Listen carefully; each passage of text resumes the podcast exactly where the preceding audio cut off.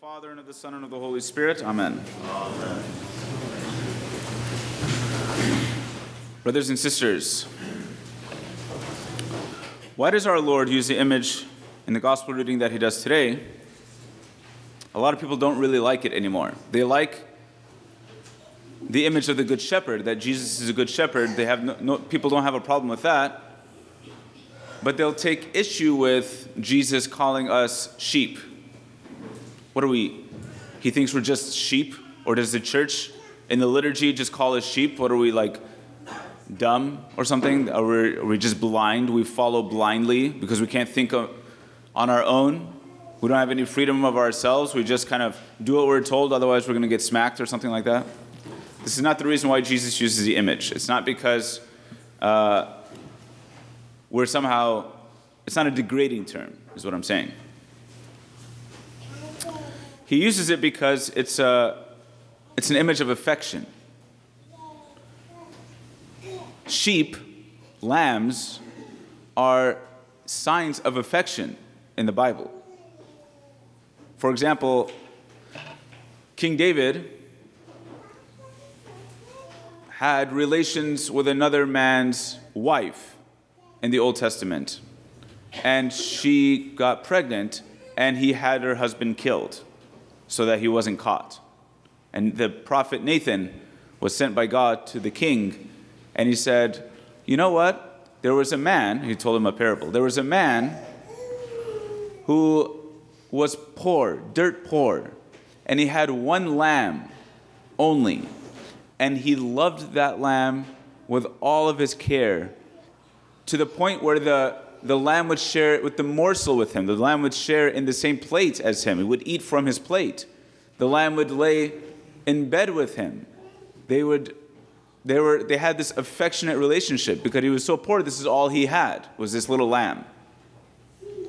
But then there was a rich guy who had many sheep and many lambs, but he didn't want to sacrifice any of his. So he stole a poor man's lamb and he killed that lamb so that he can feed it to his guests when they came over. What would you do to the man? And King David said, Bring him to me at once, and I will have him killed immediately.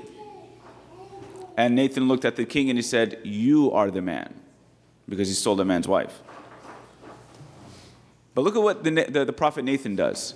He uses a lamb intentionally as a sign of affection, as a sign of care, as a sign of purity, as a sign of innocence. That's how Jesus looks at us. He's a good shepherd because he loves us, because he has great affection towards us, he has great feelings towards us. Even though we're not innocent and we're not, we're not pure, yet Jesus, he does not look and obsess over our sins. He doesn't care so much about our sins. He cares about what and who we are. He knows what we are, and he loves us for it. So, why does, why does he use the image? Well, to show that he cares about us deeply and intimately and affectionately, and to tell us what his intentions are.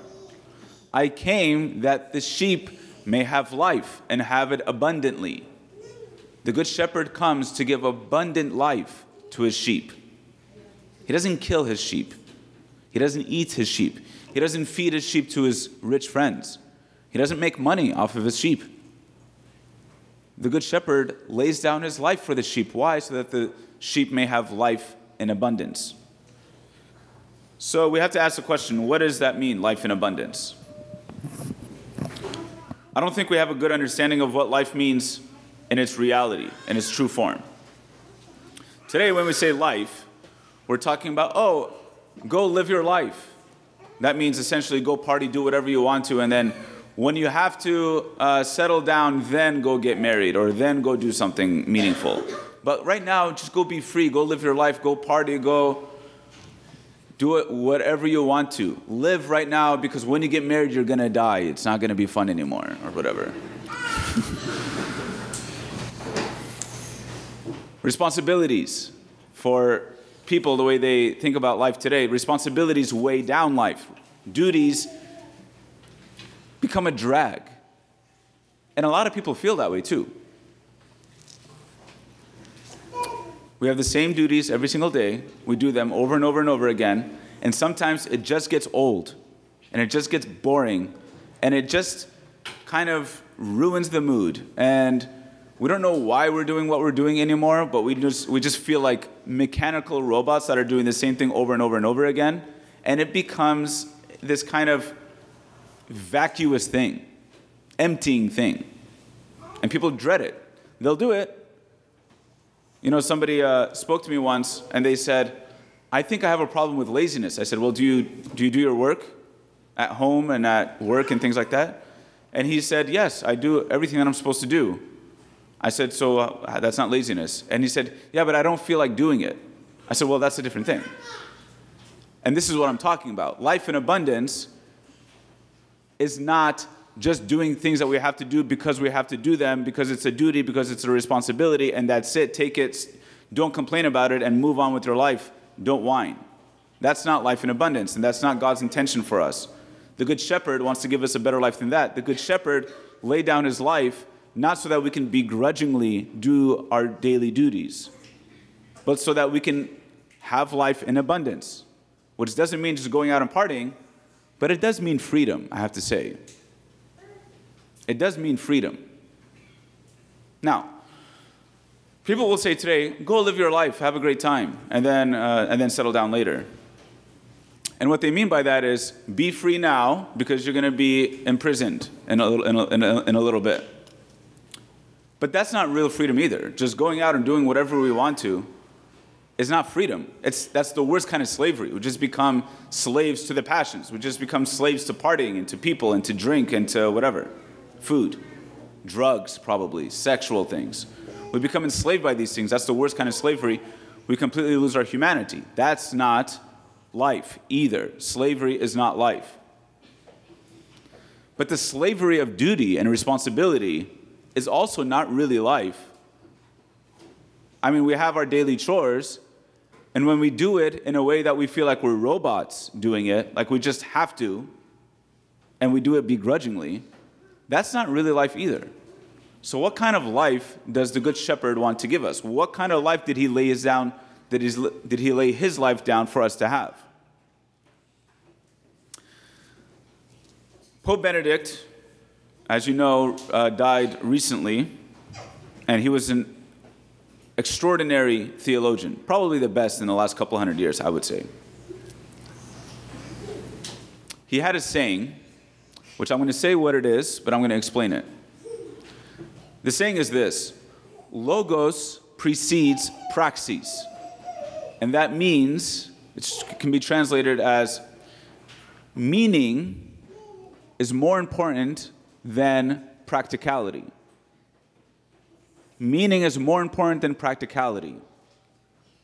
The why is more important than the what. So, for example, if I just apply this, washing dishes, let's say, just a daily chore, everybody's got to do it. Mopping the floors, cleaning the windows, cleaning the bathrooms, whatever it is, going to work, driving people to school, driving kids to school. All these small daily things that we take for granted, that we overlook, that we do every single day, that we don't pay much attention to, but that we just do kind of robotically. This is the what. Mopping the floors is the what. Taking the kids to school is the what. We have so many things that we have to do every day now that we're distracted from the why, and we don't think about the why very often. But the why is more important than the what. It's more important to know why I'm doing the things that I'm doing than the very thing that I'm doing. If I forget why I'm washing dishes and I'm just doing it every single day, it's to get really old and redundant and boring and i'm to start doing it begrudgingly and i'm to complain about it then i'll probably start getting upset with people for using the spoon just on one thing of, of, of sugar and then putting it right in the sink okay i'm going to get really annoyed at people for just using pots and pans freely and, uh, and without responsibility and then just putting, it, putting them in there for somebody to clean i'll start just hating the things that i'm doing the what becomes the object of my anger and hatred. because I'm not paying attention to the why. But the why precedes the what. Logos precedes praxis. Meaning is more important than practicality. Why do I wash the dishes? Because I have a family. And thank God I have a family. And thank God I have dishes. And thank God that I have something by which I can serve my family and by which I can glorify God. This one dish, Lord, is something that you have given me by which I can glorify you, by which I can be like your mother, by which I can serve my family, and through which I can love them and serve them and show them how much I care about them. Taking my kid to school or to soccer practice or anything. Thank you, Lord, that I have this child and that he enjoys sports and that I get to take him, I get to accompany him on this journey. I have something to do with it. That he'll remember it all the days of his life.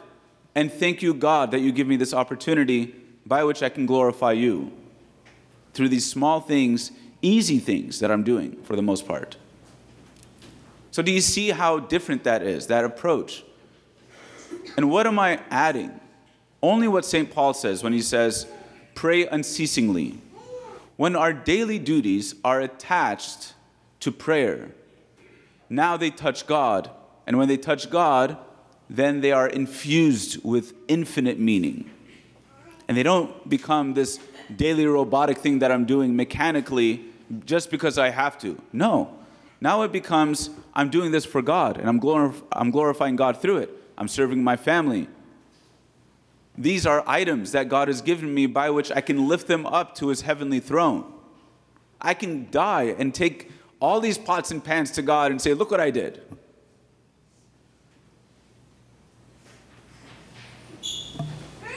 The struggles of daily life are struggles, but they are the means of living life in abundance. The Good Shepherd laid down his life that we may have life in abundance. And to have life in abundance means to live a meaningful life, a life packed with meaning. And that's exactly how God wants us to live. But let's never forget the why when we're so consumed by the what. Let's never neglect the meaning behind the practical things that we're doing.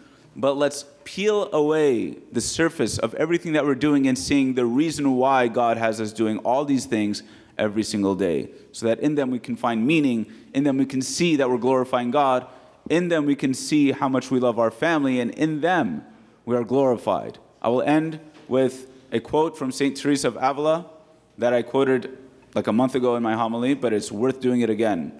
God moves among the pots and pans. Amen.